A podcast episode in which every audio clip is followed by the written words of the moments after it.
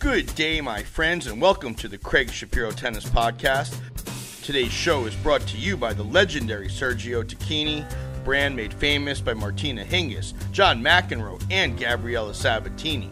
Check them out at sergiotacchini.com and use the code Craig30 in all caps to receive 30% off of your order.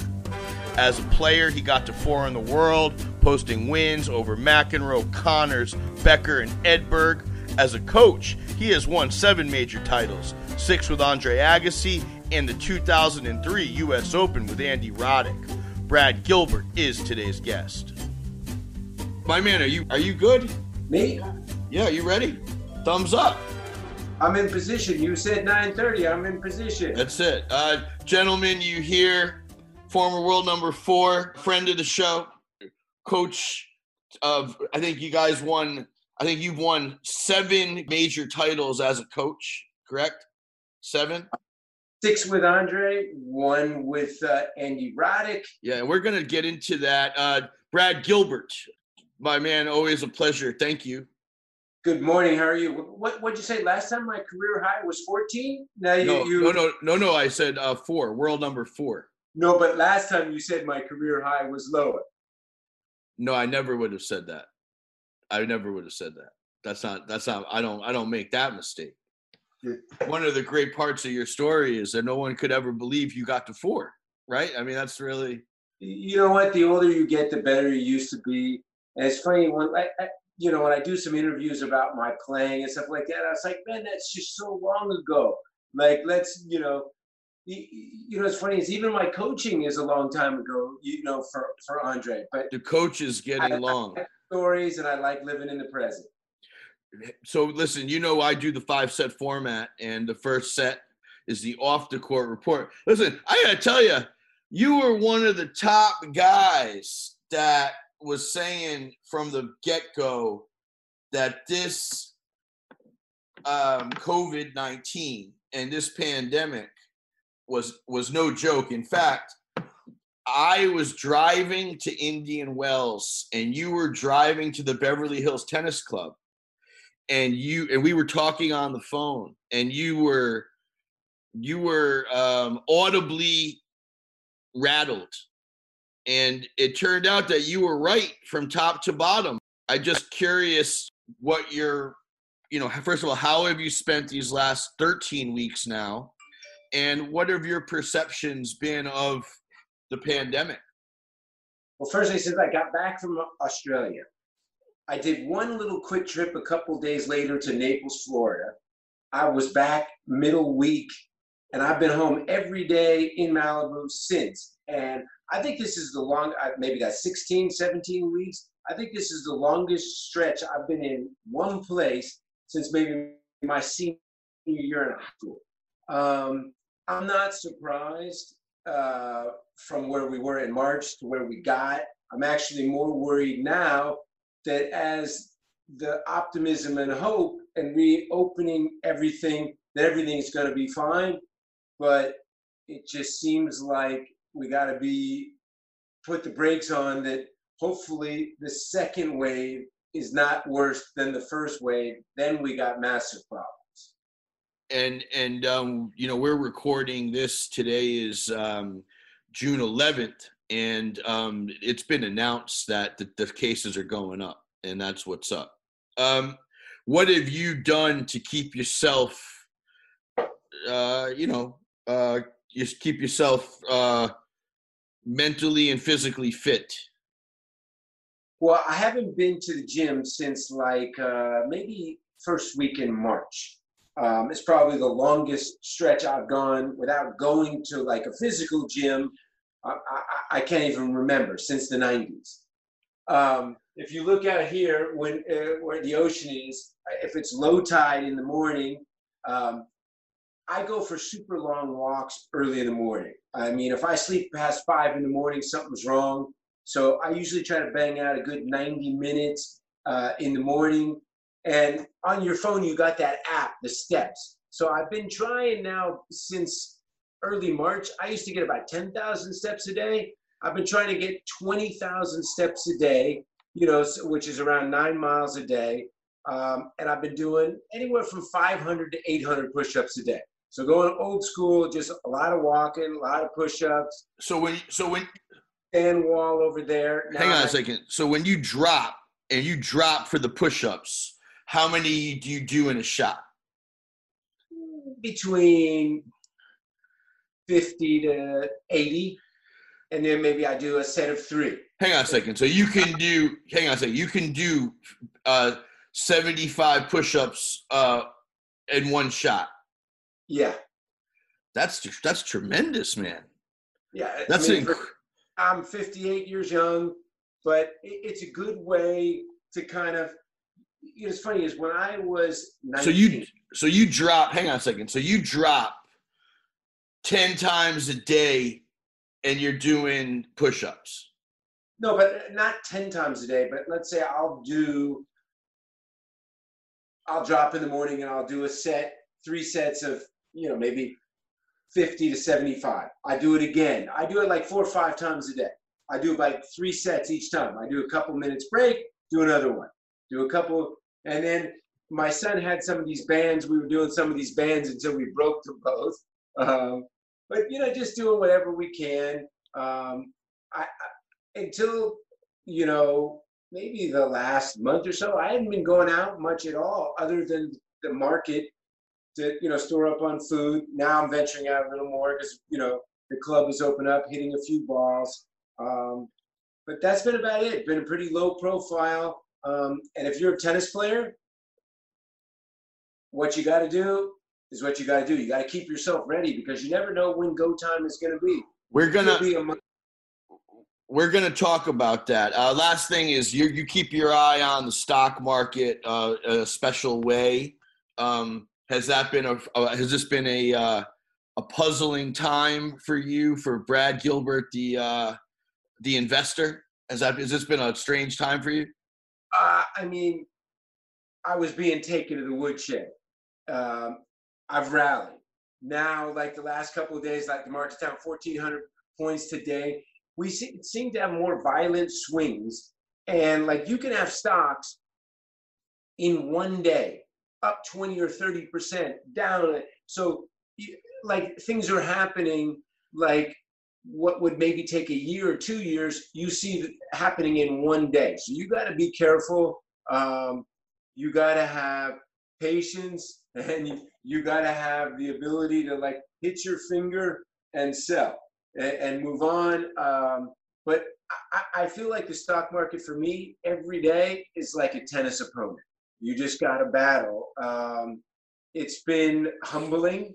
Um, sometimes it, it's been incredibly rewarding when you when you have a big score, and then there's nothing worse than just getting your arse kicked. Now listen this is the off the court report um and you know you and i we've spoken after you know some unfortunate moments. Um we've we've spoken after a uh, a massacre um and and and such and i know you're a socially minded person what have your perceptions been of uh the response to the george floyd murder um, by the tennis community and by and just your your perceptions as just a you know just a socially minded uh, you know father and husband and such.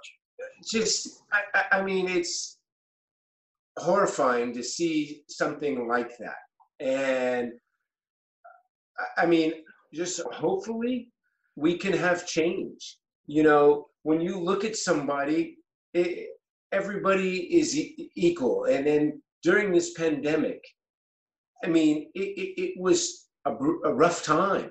It was a rough time. And there's a lot of people out of work. And then all of a sudden, we had a few things that happened. Um, the, the, the, the one Atlanta, the, the George Floyd, and then the lady making the outrageous claim against the guy in Central Park, which then was the pre- precipice, precipice probably for all these demonstrations, which I think are an awesome thing. It just was unfortunate that some hooligans got involved in and looting and uh, you know who probably weren't even meant to be part of the the protesting that's what our country is built on you know freedom of speech um, but there's nothing worse in, in my mind than hearing about a situation in minnesota where this policeman had 17 um, i believe misconducts infractions just, infractions just had a, a, a massively egregious one a few months ago and I'm not saying by any means that all police are bad, but there's good people, there's bad people. This was a, a bad person that probably shouldn't have been working in that position for a long time. But demonstrations are a great thing. Hopefully, we, change will come. Um, but it's just a, it's a really, uh, you know, you know, unprecedented time. It's like um, the first time I went to Wimbledon, and then you see on the plaque, no play, 1940 to 1945. I, you, you start to wonder now, like with the virus, you know, 40 years from now, people will look like, wow, they, they didn't play tennis for a few years because of this virus. You know, but let's just hope from all these demonstrations that that change um, will happen. And uh, the one thing that I've been hearing that's a great thing um, on social media telling everybody if you're protesting and you want change, make sure you vote. 100%. And I just want to share that, um, you know, I don't know them personally, but I felt proud of, you know, three people in, in particular, which was um, Coco Gauff, Naomi Osaka, and Francis Tiafoe with his girlfriend. Well, yeah, uh, nice applause for those three in particular because they really in in in all those cases they kind of walked it like they talked it um what's amazing. Coco is 16 years yeah, old. Yeah. And her poise and maturity and how well she speaks it, it like wow for, forget about her just being the great tennis player. What what great responsibility uh she showed. To be honest just talking about i get the chills a little bit because you know, Muhammad Ali was 18 when he won the Olympics in Rome, and she's just uh, you know 20 months behind. And the speech she made at in her hometown made me think about him a little bit, um, which was you interesting. Know, and uh, yeah. she's you know got she's just a, got a great future, you know, at, on and off the court. Well, um, you know, these are these are big, and as you know, as you know and we know, these are big contract players. Naomi Osaka, the highest paid athlete in the world, female athlete. Coco Gauff has huge contracts. There's a lot of people that could say, listen, you can stay apolitical, and they have not done that. And I think that um, that's extremely encouraging. Well, I, I tell you, you you hit something about social media and it you know all of a sudden you know i'm incredibly active but you can see now if you make a bad decision on social media that things can spiral out of control like instantaneously. So you you need to be really careful um, what you're doing. Because you, you know if you have an opinion but you say something and you you know that's why i just say now be careful. Because uh, social media is instantaneous. It's not like a, million years ago where it takes things. If you do something wrong, it's instantaneous. And if you do something right, it's instantaneous. Um, those three people, for our listeners, if you haven't seen it, Coco Gauff has been vocal regarding uh, what what happened to George Floyd, and and and and and and Naomi Osaka apparently went to Minneapolis to protest. She was at the protest in Los Angeles. She's been extremely vocal on her Twitter and Instagram. And then Francis Tiafoe and his girlfriend, who I believe her name is Ayan Broomfield, I believe they made a, a video where they wrangled Serena and and and, and, and laid down their rackets. I believe his girlfriend won the NCAA in doubles for UCLA. Yeah. And the amazing thing is is Osaka in her press conferences and seems like in her interviews in the last few years, it's been you wouldn't know that she had decided. She's even said that she's fiercely shy, and she seemed to have really come out of herself. And she's been interviewing players and and really, you know, come into her own.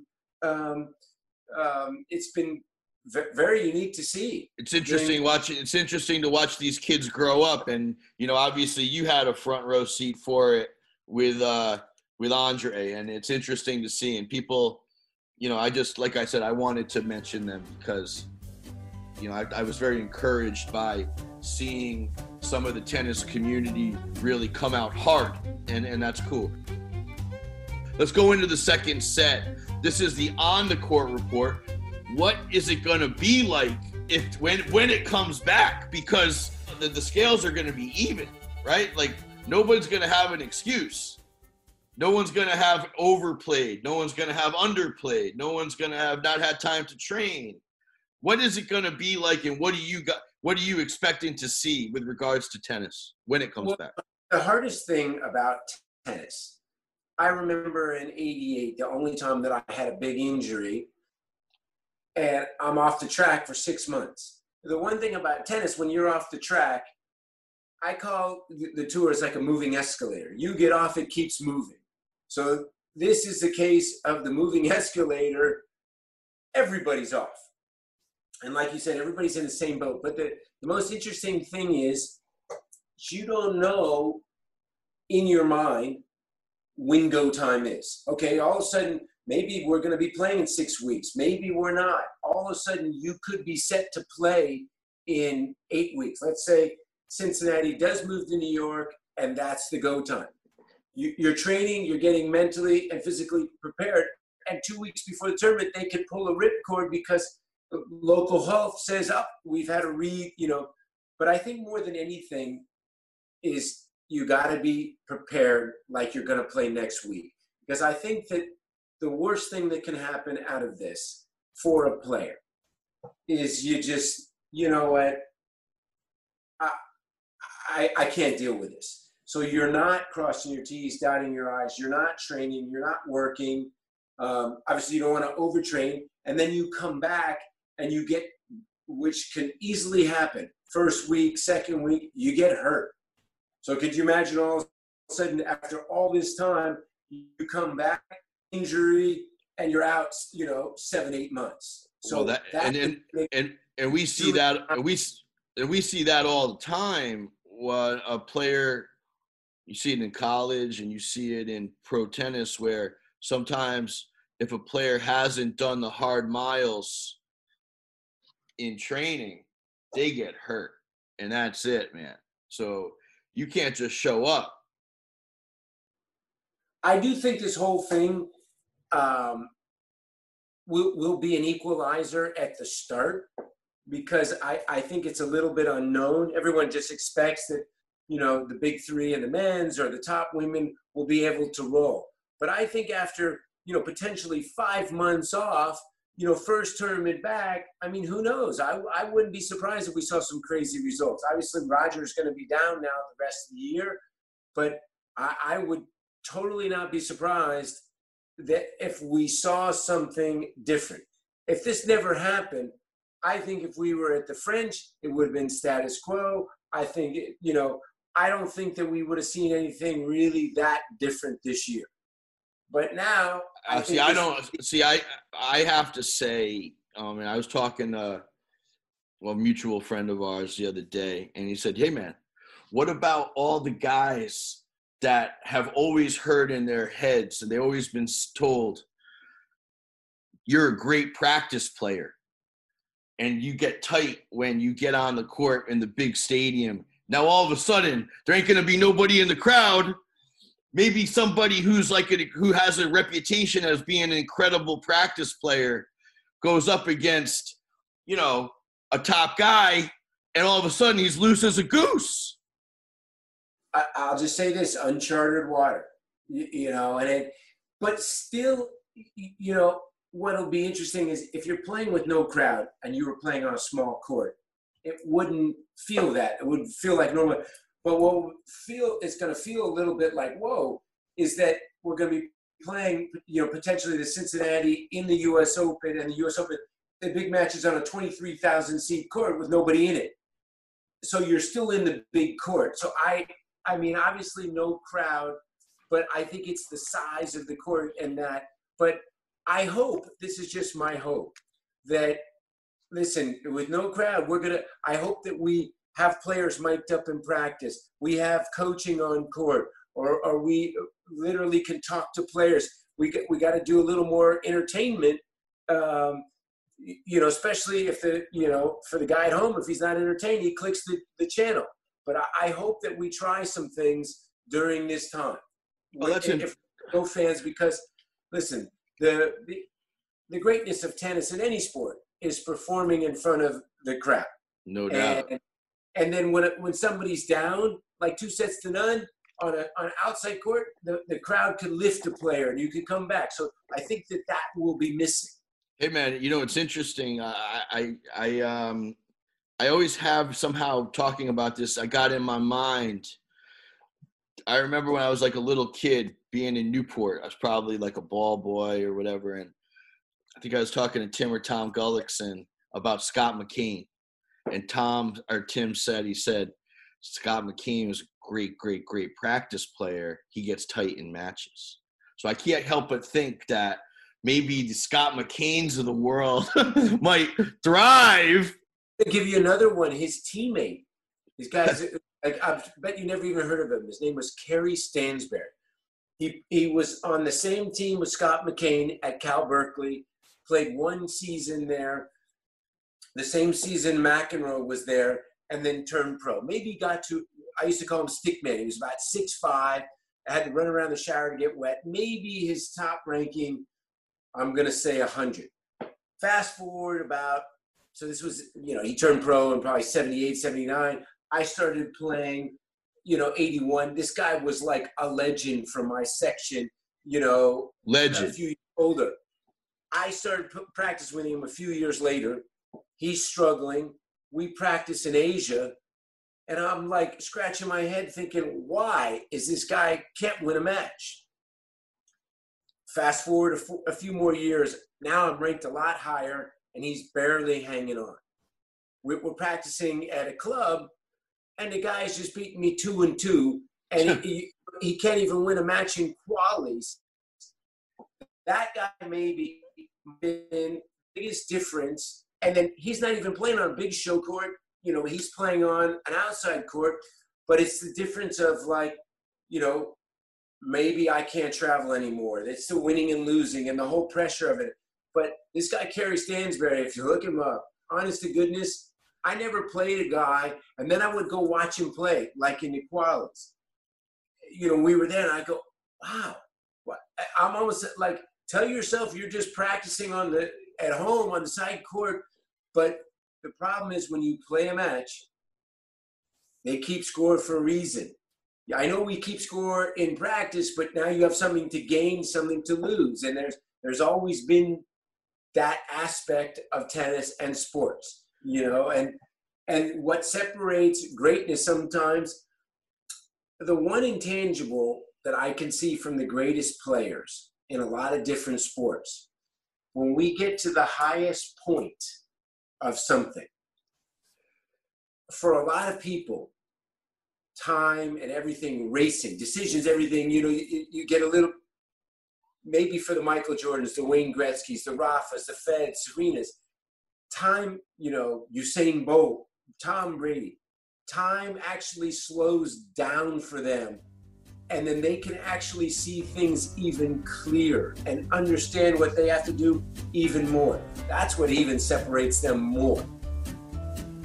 Let's move into the third set. This is the portion of our show where we talk about your career. And I thought because of what's coming next is going to be a new beginning that I wanted to talk to you, the coach, about new beginnings. And I want to go through it with really the three premier guys you coached, and you know obviously that's Andre, Andy, and Andy. Um, 1998. Um, I think Andre let his ranking drop to 230 and was lost. Um, 90, you, sorry, 90, sorry, 97. Um, hold on. Uh, wasn't 230. I'll say it was, God, I should know this. I think it bottomed at 149. Sorry. Okay. Um, when you when you kind of close your eyes and think back at that moment, what led to the what led to that kind of moment of darkness, and how did you bring him out? It changed in one moment, in one conversation in Andre's room in Stuttgart. And he was kind of a shadow of himself. He was out of shape. He, he didn't play in 97. He didn't play the Aussie, didn't play the French, didn't play the Wimbledon. Actually, somehow, like, not in any way, shape, or form ready to play. He did get to the round of 16 in the Open, and I actually felt like somehow maybe he was gonna. He lost the rat. I think the Rafter. He was maybe gonna put together a good run, but he he lost in Stuttgart. And wait, hold on just, a second. I was with you, and I remember you calling my hotel room, say, "Pack your stuff. We're getting out of here." And he had had a tragic tournament, right? He forgot his shoes, and and it was disaster. So we went and had a, a, a conversation in his room, and he asked me specifically one question Has the game passed me by? And I looked him in the eye and I said, The game hasn't passed you by. What has passed you by is this year you got off the track, you got off the treadmill. If you get on the treadmill tomorrow, you start training your ass off with Gil. We get mentally and physically prepared. Maybe we play a couple of challengers, you know, at the end of the year, get your confidence back. 18 months, boom, you're right back. He looked at me and he said, okay. He went right back to Vegas. He started training unbelievable with Gil, got himself in good shape. And literally, it took about 18 months because 98 he actually played well, but just didn't play well in slams. He got up, you know, got his ranking back. He won some tournaments, but didn't peak for any slams.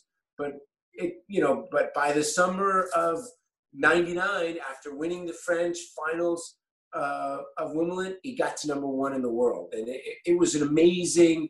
You know, it's like a stock. You know, it's like going up, it's crashing down, coming back. But for him, it was just the rededication, putting in the hard yards. And it was a conversation in a little room like this that I felt like kind of was the precipice for, you know, the restart. When you signed up with Andy Roddick, he had been coached by Tarik Benhabiles, who had, you know, really taken him from a junior, I would say, to to the moment where I think he might have been around 14 or so when when you when you when he locked in with you. Was that would that be fair to say? Do you recall when that was? Uh, yeah, he just lost first round the French and was getting ready to play Queens, where he gave me a call and said, you know, are you available? And you know, I was like, sure. And then I didn't really know him, and I got on the plane and I got to England the next day. And like we had like four days to get ready for Queens. And the first thing that he told me, he goes, I never win a match on grass. So like this should be like, you know, just just to get ready for the hard court season. I'm like, hmm, massive serve, huge forehand, you'll be good on grass. And he goes, No, I can't even beat British guys. You know, I see he, he was basically telling me this surface is a throwaway surface for me. And, I, and I'm like, We'll have a good few days of practice. Get rid of that stupid orange, that gel in your hair, the backward visor, uh, orange, and up, no good, trucker hat, and things will be okay.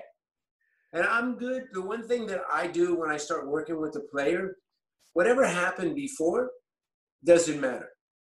What you can focus on a coach is what you're doing today and the most important day is tomorrow because it hasn't happened. And you don't compare him to Andre. You don't compare Roddick to Murray. you just move forward and try to help them with the things that you feel like can make them better. And you try to keep things simple when you're, especially when you're starting with somebody on the fly. But I mean, you guys won the U.S. Open, man. I mean, that the kid had the best moment of the kid. The kid had the best moment of his whole career. Shortly after. How about that? He told me he never wins a match, never, on grass, and he won Queens. And I actually thought he, when he was semis at Wimbledon, when he lost to Fed that year in 2000, I thought he was going to win Wimbledon. So I had him believing this, like, listen, you're playing on hard court. Don't even tell yourself you're playing on grass. You're just playing on a court. It's your serve, your forehand. So that if you want to say those are mind tricks, it's sometimes that you you you work around things that that can be an obstacle with positives. How did you make him better? Um, you know, moving into the hard court season, how did you get him, or how did how did you guys together get to a place where you know he he won he won his uh, one and only Grand Slam, he won his only major. Well, he had an amazing summer. He went, I believe, twenty six and one. He won Indy. He lost in the semis of Washington. Won Canada. Won Cincy. Won the Open. I mean, an insane summer. Andre had the same summer in '95. Was 26 and 0, but lost the last match, the finals of the Open to Pete. So maybe you know two of the best summers you know, I, I, I was involved in the in the coaching aspect. Um, I think the biggest change that we made when I started with Andy, he he stood on the baseline to return serve a lot like Andre, but yet he didn't have the the success or the hand speed. And I moved him way back, and I told him, I said, listen, if we move way back on the return, Maybe we can poke a few more in play, defensive minded. Then, if we get in play, we can use your forehand. But I felt like he missed too many returns or hit too many returns from an aggressive position, not aggressive. And then I said, You have the ability to hold in 45 seconds. I used to say, if the rally goes longer than three shots on your serve, pull a ripcord.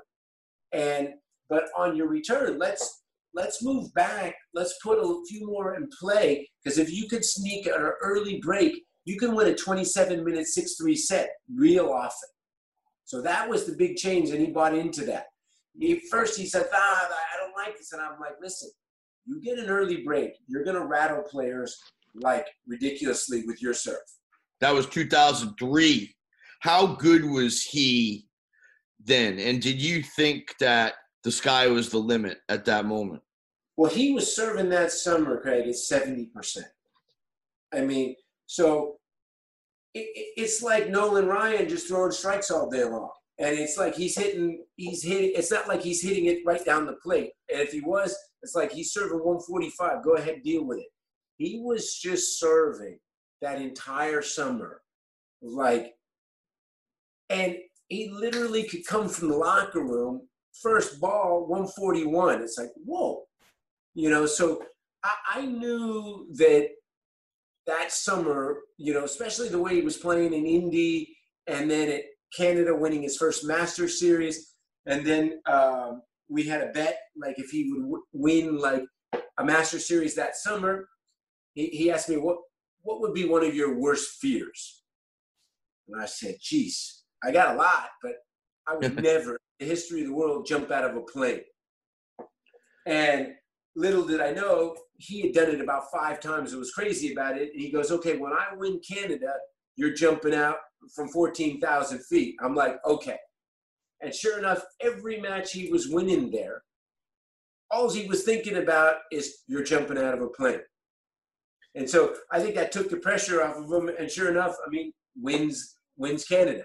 And then I had to do it the, the week before the Open. And let me tell you, it was one of the worst experiences of my life. No, I thought it was going to be miserable, and it was 10 times worse jumping out from a super hot day. Yeah, no. Terrified. Um, but I did it. Uh, do you have an interesting memory uh, from the U.S. Open from those two weeks? Was there a was there a match that sort of helped you pivot to to take it to take this to take that title? Did something happen those weeks? Um, well, the first two rounds, I mean, he had, I think, first round he played the highest guy not to be seeded was Henman. He had lost to Henman in Washington. That was his only loss this summer. And he played Ljubicic in a heated match on his birthday second round. It was a rough. Had two tough opponents to start the tournament. But I, one of the moments that I'll never forget. There was after the first couple of there was an insane amount of rain, and in the round of 16, there was no play. And then the only match that got played was Roddick was lucky. He was on the night schedule, and then there was a little window, and he got to be like the only match that was played. So in the in the back half of like the tournament, like Ferrero had to play like four matches in four days. Under everybody was having to play. It was a crazy amount of matches. So in the round of 16, so Andy's already in the quarters. He's playing the winner of um, Rainer Schüttler and Clap Your Hands, Sjeng Schalken. Andy had lost to Schüttler in the semis of the Aussie Open and was 0-2 against him, maybe even 0-3. Sjeng Schalken, Roddick had killed him uh, a couple of times already since I had been coaching him. And I had coached, you know, maybe a half a dozen times against him with Andre. And Andre had same thing, ha- hammered him every time. So I'm sitting on the side of a small outside court for this round of 16 match because the you know way behind the schedule. Schalken's ahead, and he walks over because I'm sitting near the court on the side. He walks over to me and he goes, "What are you doing here?" Because he speaks perfect English, and and, and I kind of just scouting the match, and it's like, "You never lose to me." I mean, you.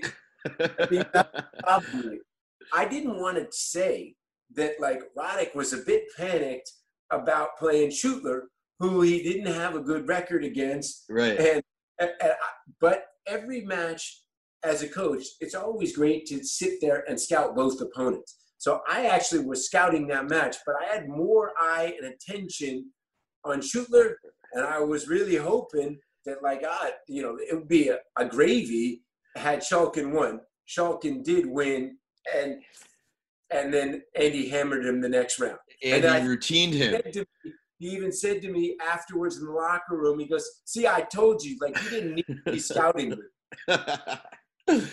Day of the final, uh, back into the tournament.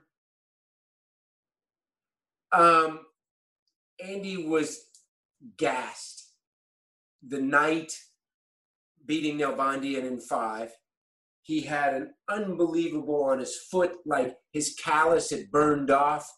And I didn't think anything of it. I was like, food up, fuel up, didn't talk about anything other than just get through tonight, go through, you know, all of your routine. I left him when he was eating it. You know, I went to like three different places because he wanted some food from Campagnola. He wanted some food from there. I picked up. This is before like the Grubhub and all that. I think I went and picked up from a few different places, and I'll see you tomorrow. And the one thing about me is like, hang on, let's just sorry. Let so you had now yeah. Bandian in the semi on the Saturday, correct? Yep, and he finished late, saved a match point in the third set, and then all of a sudden really lifted his game in the fourth and fifth. And but after the match, he was kind of physically spent, but didn't know it until he took off his shoe and he had absolutely burned through the big callus, you know, under your big toe. It was ripped. And but I knew that like didn't I didn't make anything about it until that night he was working with his trainer. I went to go pick up food from three different places. I didn't even start talking about tomorrow at all.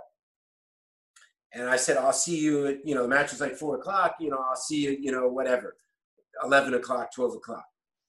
And he had got some work done when we went to the court, taped up that blister, and we just had a light shoot around maybe at 1.30 and I still didn't say anything. You know, kind of just keep it like having fun. You know, we didn't go that hard because of this callous thing that had broke. And about 415, you know, I, I had told him a little bit before on some of the things that I felt like that, that he could do against Ferrero. But he was a lot different than Andre. I could talk to Andre for a long period of times. With Andy, a lot of times it was 10 seconds, get out, get in, get out. A little bit like Mission Impossible. This message will implode in 10 seconds. Right before he was going to walk out, you know, referee said it's go time. I pulled him over. Honestly, didn't even know what I was going to say. And I said, Andy, you're 50 pounds heavier than this guy. His nickname is the Mosquito. Go impose your will and go take this match.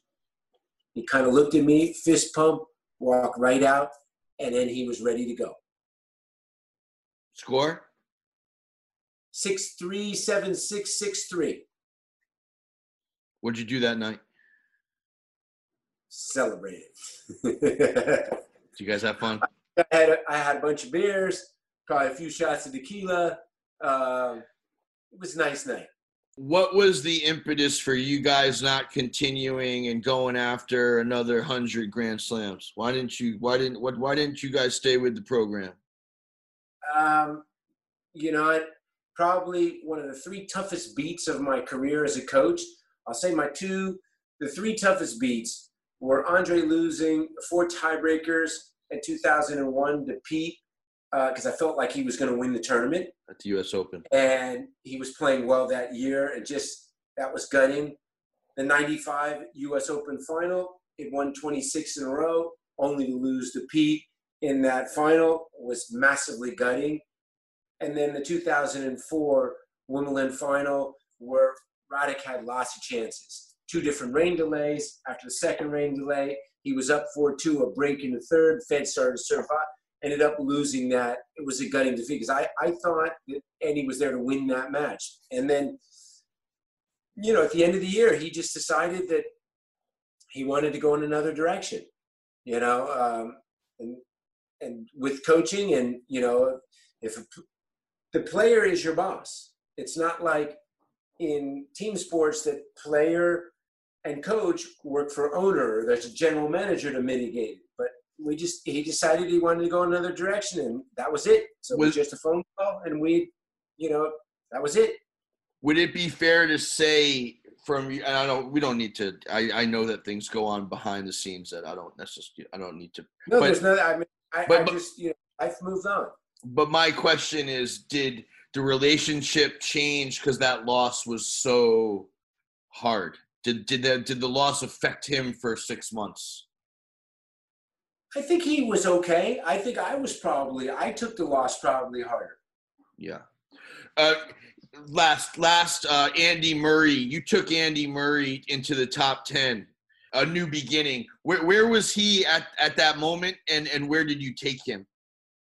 We started. I think he was about fifty five, and I think the thing that intrigued me most was everybody told me what he couldn't do. He was the pusher. He's never going to be top 10. He's never going to win slams. Why is it? And I, I think that intrigued me most about him was that everybody says what he couldn't do.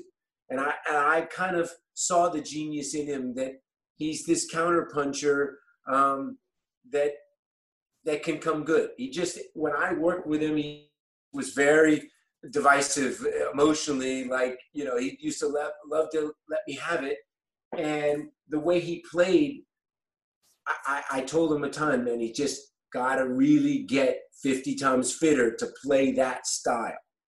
But I, I feel like I really got through with him, even though we stopped after 18 months. A lot of the things that we talked about, he then got this team and he got a lot more serious about things. Uh, but you, you, everybody that I've coached, I always root for. But and, you got, but you got him from 55 to eight so you guys yeah. obviously did some good work. Um, what did you do to get to make him play better?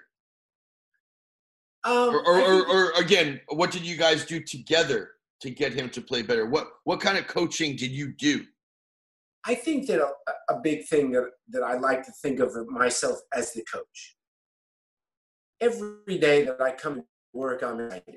I bring passion, enthusiasm, and I, I like to think about when I'm coaching somebody, I'm looking through their eyes. I'm not looking through my own eyes and thinking what I would do. I look through Andy's lens, now Andy Murray's lens, what he can do to be better. And I, I like to, you know, I can help them strategize. I understand opponents' strengths and weaknesses. Um, and I, would like to think of as a coach, no matter what they do, you, you know, I'm not a coach. You see me, I'm not jumping up and down. I'm not like like blown away or satisfied if they win something. I try to keep them grounded. I try to like you, you know like no matter if you have the best win or the worst loss. What time is practice tomorrow? And then let's try to, you know, move forward. We win the tournament, we can celebrate, but you don't celebrate in the second round. And when you have a bad loss, you don't rail on somebody. You start planning for practice tomorrow and how we build. I, I keep things simple on the road like that. Sometimes I actually worry when things are going too well. Um,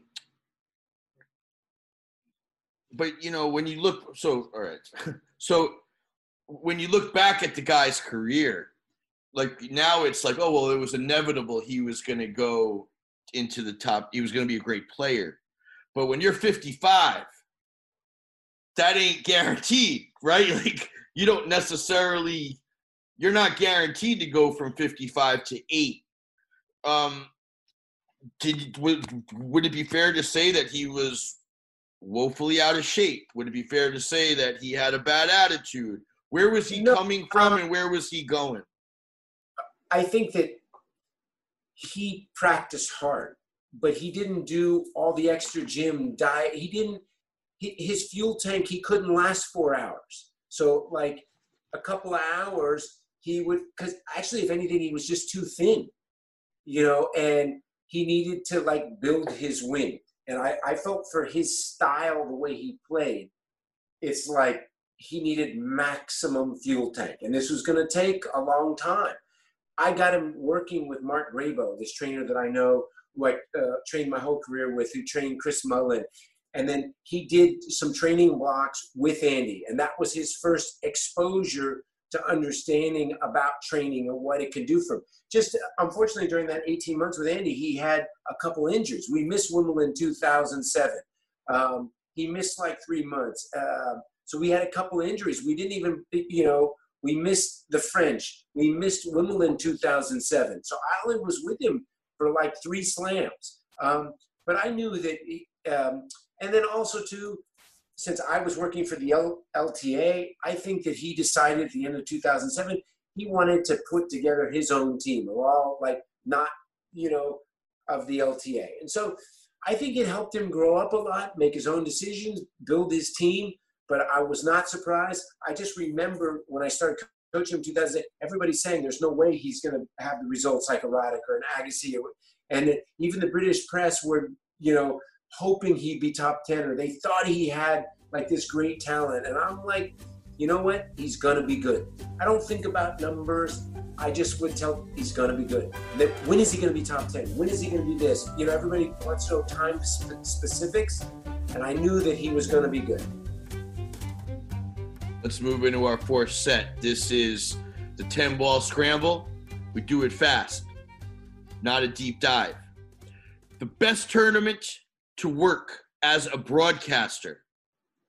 It's a good question. I'll go Melbourne because I like the groove that I can walk from my hotel to the TV compound. And, and my son and Chris Fowler give me the most grief. They call me two block BG because like I don't leave a two block radius for 17 days. There's a bunch of good restaurants, hotel, gym. So I'll go Melbourne. Best tournament f- fan experience. Jeez. I, am going to say Indian Wells and Cincinnati. Explain. Um, well, Indian Wells is a massive um, facility, and they have so many practice courts that the fans can come early because a lot of the, top players come from Europe early, and you can watch a ton of the players practice on so many courts before the tournament starts, where they have seen they have this live board that tells you when fed. Rafa, all these guys are going to practice, so it's a great experience to come early. And I think Cincinnati is great value. It's like you, you know, obviously, you, you know, it's uh, on the outskirts of Cincinnati They've massively upgraded the facility. And same thing, you can get really close to the practice courts and see a lot of the guys. Um, I think that tournament is massively improved. I mean, listen, all the Master Series are great. There's great value.